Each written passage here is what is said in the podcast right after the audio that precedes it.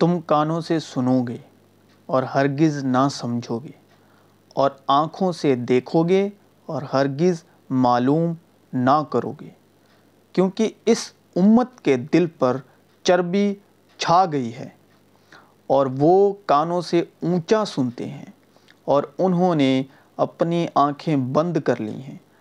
کہیں ایسا نہ ہو کہ آنکھوں سے معلوم کریں اور کانوں سے سنیں۔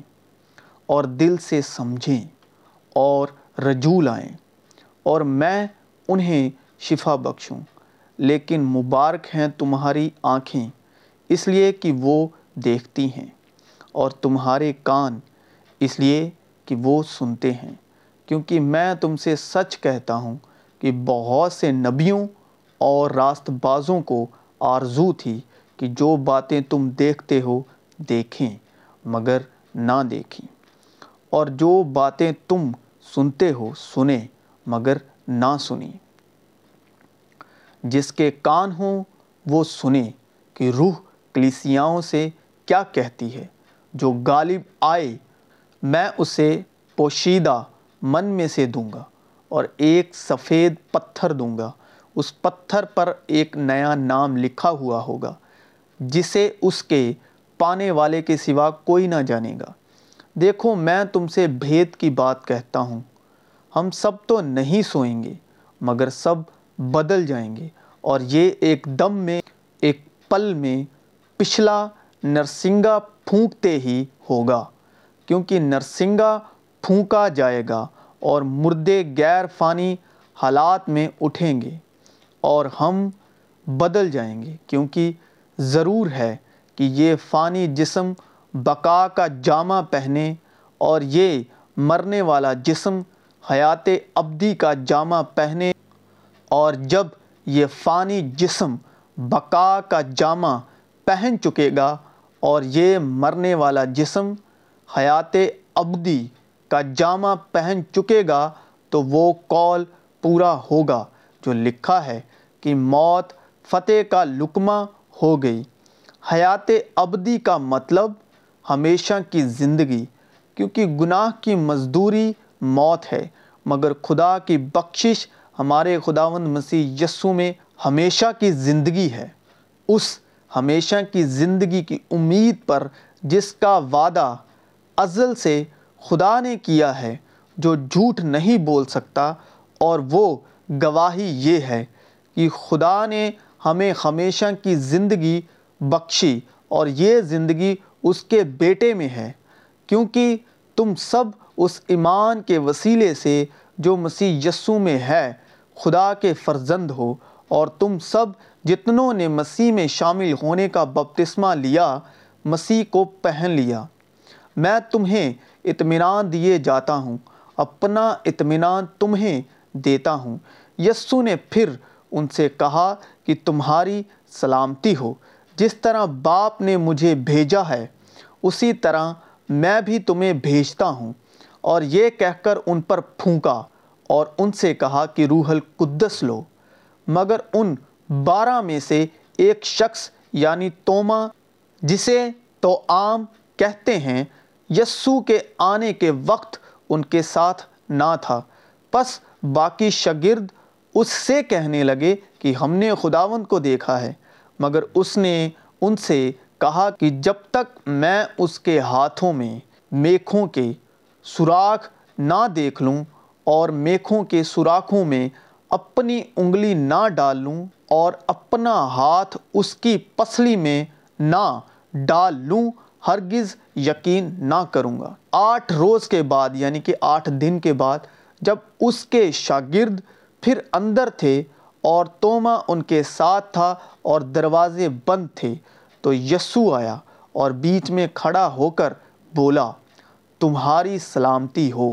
پھر اس نے توما سے کہا کہ اپنی انگلی پاس لا کر میرے ہاتھوں کو دیکھ اور اپنا ہاتھ پاس لا کر میری پسلی میں ڈال اور بے اتقاد نہ ہو، بلکہ اتقاد رکھ۔ توما نے جواب میں اس سے کہا اے میرے خداوند میرے خدا، یسو نے اس سے کہا، تو تو مجھے دیکھ کر ایمان لایا ہے۔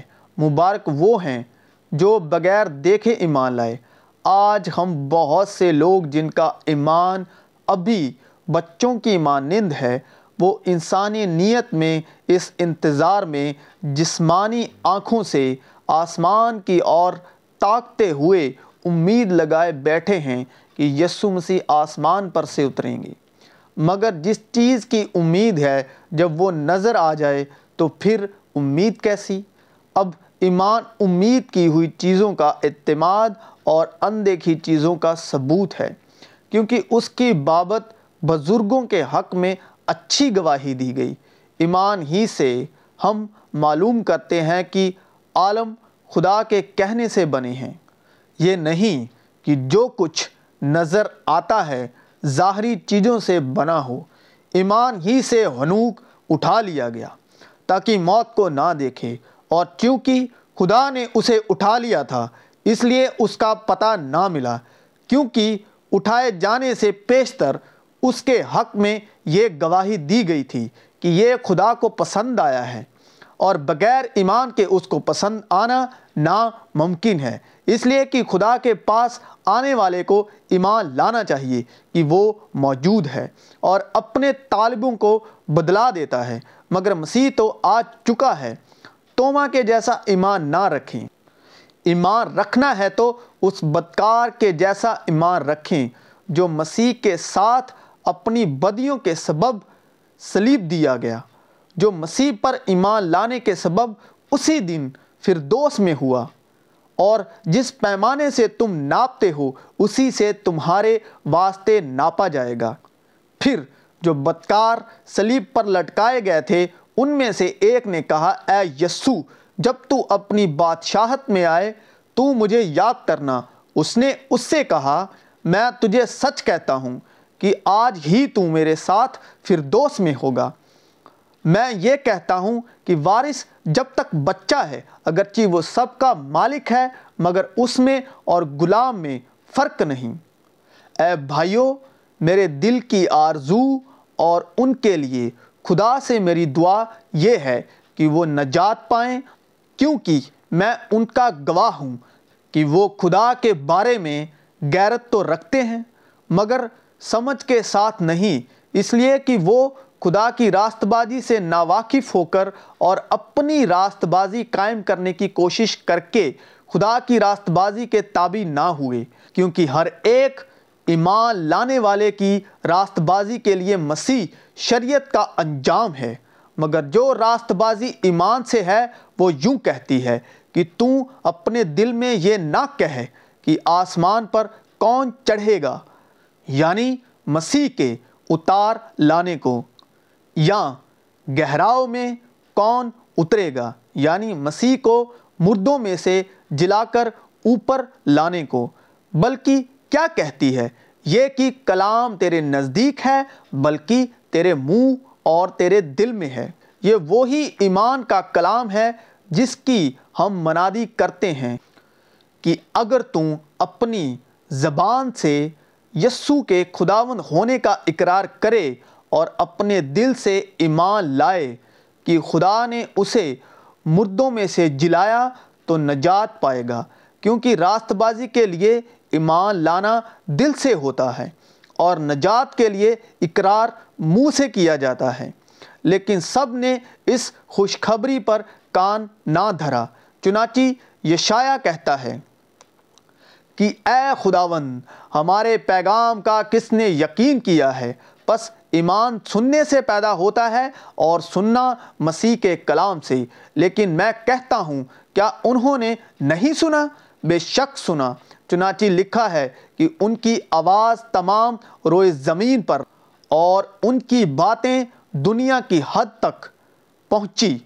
پھر میں کہتا ہوں، کیا اسرائیل واقف نہ تھا؟ اول تو موسیٰ کہتا ہے کہ میں ان سے تم کو غیرت دلاؤں گا جو قوم ہی نہیں۔ ایک نادان قوم سے تم کو غصہ دلاؤں گا۔ پھر یشایا بڑا دلیر ہو کر یہ کہتا ہے کہ جنہوں نے مجھے نہیں ڈھونڈا، انہوں نے مجھے پا لیا۔ جنہوں نے مجھ سے نہیں پوچھا، ان پر میں ظاہر ہو گیا۔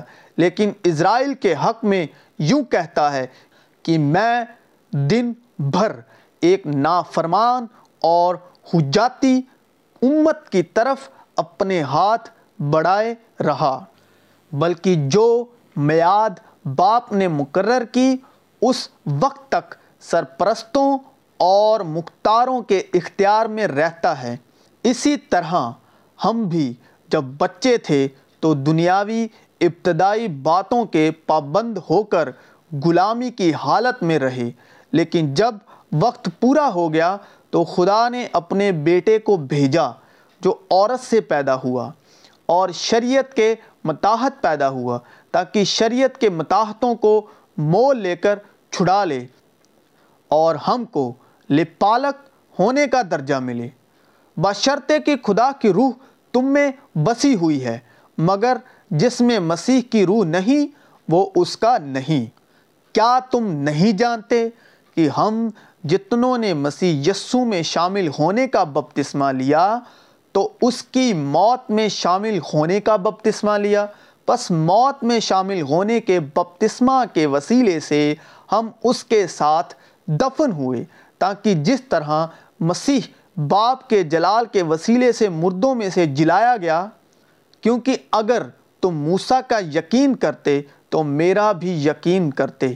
اس لیے کہ اس نے میرے حق میں لکھا ہے کہ ضرور ہے کہ جتنی باتیں موسیٰ کی توریت اور نبیوں کے صحیفوں اور زبور میں میری بابت لکھی ہیں، پوری ہوں۔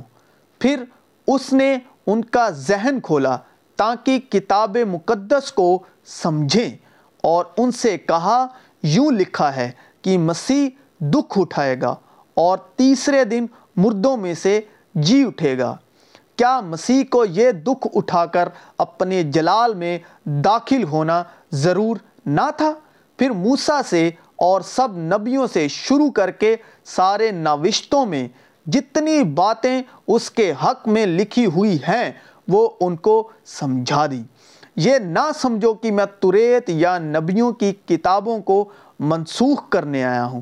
منسوخ کرنے نہیں، بلکہ پورا کرنے آیا ہوں، کیونکہ میں تم سے سچ کہتا ہوں کہ جب تک آسمان اور زمین ٹل نہ جائیں، ایک نقطہ یا ایک شوشہ توریت سے ہرگز نہ ٹلے گا جب تک سب کچھ پورا نہ ہو جائے۔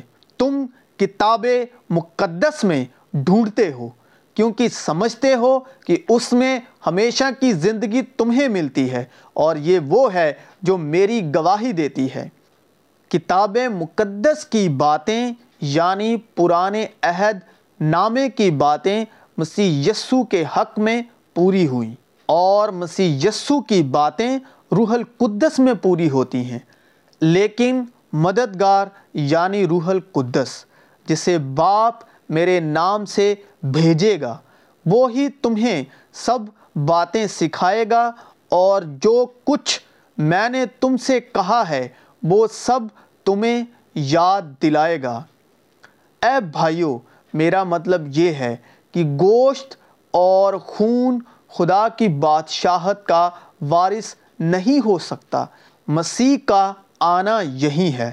ایک ہی روح کے وسیلے سے ایک بدن ہونے کے لیے بپتسمہ لیا اور ہم سب کو ایک ہی روح پلائی گئی۔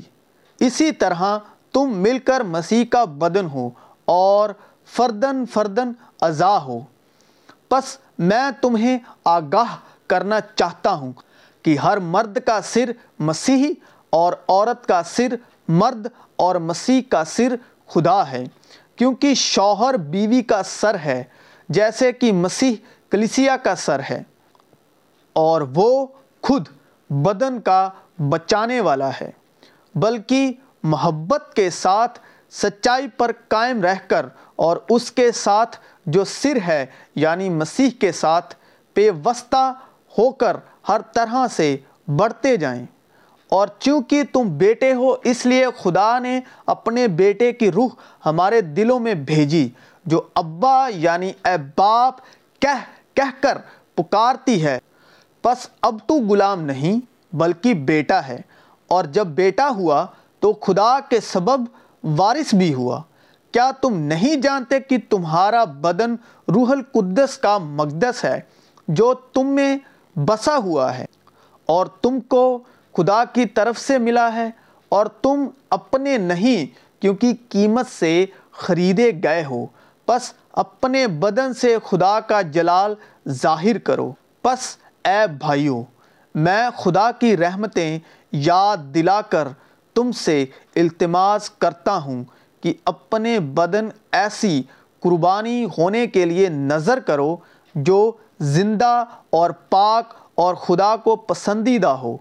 یہی تمہاری مقول عبادت ہے اور اس جہاں کے ہم شکل نہ بنو، بلکہ عقل نہیں ہو جانے سے اپنی صورت بدلتے جاؤ، تاکہ خدا کی نیک اور پسندیدہ اور کامی مرضی تجربے سے معلوم کرتے رہو۔ کیونکہ جنہیں اس نے پہلے سے جانا، انہیں پہلے سے مقرر بھی کیا کہ اس کے بیٹے کے ہم شکل ہوں، تاکہ وہ بہت سے بھائیوں میں پلوٹا ٹھہرے۔ اور جن کو اس نے پہلے سے مقرر کیا، انہیں بلایا بھی۔ اور جنہیں بلایا، ان کو راست باز بھی ٹھہرایا۔ اور جن کو راست باز ٹھہرایا، ان کو جلال بھی بخشا۔ پس عزیز فرزندوں کی طرح خدا کی مانند بنو اور محبت سے چلو جیسے مسیح نے تم سے محبت کی اور ہمارے واسطے اپنے آپ کو خوشبو کی مانند خدا کی نظر کر کے قربان کیا اور تم اسی کے لیے بلائے گئے ہو کیونکہ مسیح بھی تمہارے واسطے دکھ اٹھا کر تمہیں ایک نمونہ دے گیا ہے تاکہ اس کے نقشے قدم پر چلو۔ نہ اس نے گناہ کیا اور نہ اس کے منہ سے کوئی مکر کی بات نکلی۔ نہ وہ گالیاں کھا کر گالی دیتا تھا اور نہ دکھ پا کر کسی کو دھمکاتا تھا، بلکہ اپنے آپ کو سچے انصاف کرنے والے کے سپرد کرتا تھا۔ وہ آپ ہمارے گناہوں کو اپنے بدن پر لیے ہوئے سلیب پر چڑھ گیا۔ تاکہ ہم گناہوں کے اعتبار سے مر کر راست بازی کے اعتبار سے جئیں اور اسی کے مار خانے سے تم نے شفا پائی، کیونکہ پہلے تم بھیڑوں کی طرح بھٹکتے پھرتے تھے۔ مگر اب اپنی روحوں کے گلا بان اور نگاہ بان کے پاس پھر آ گئے ہو۔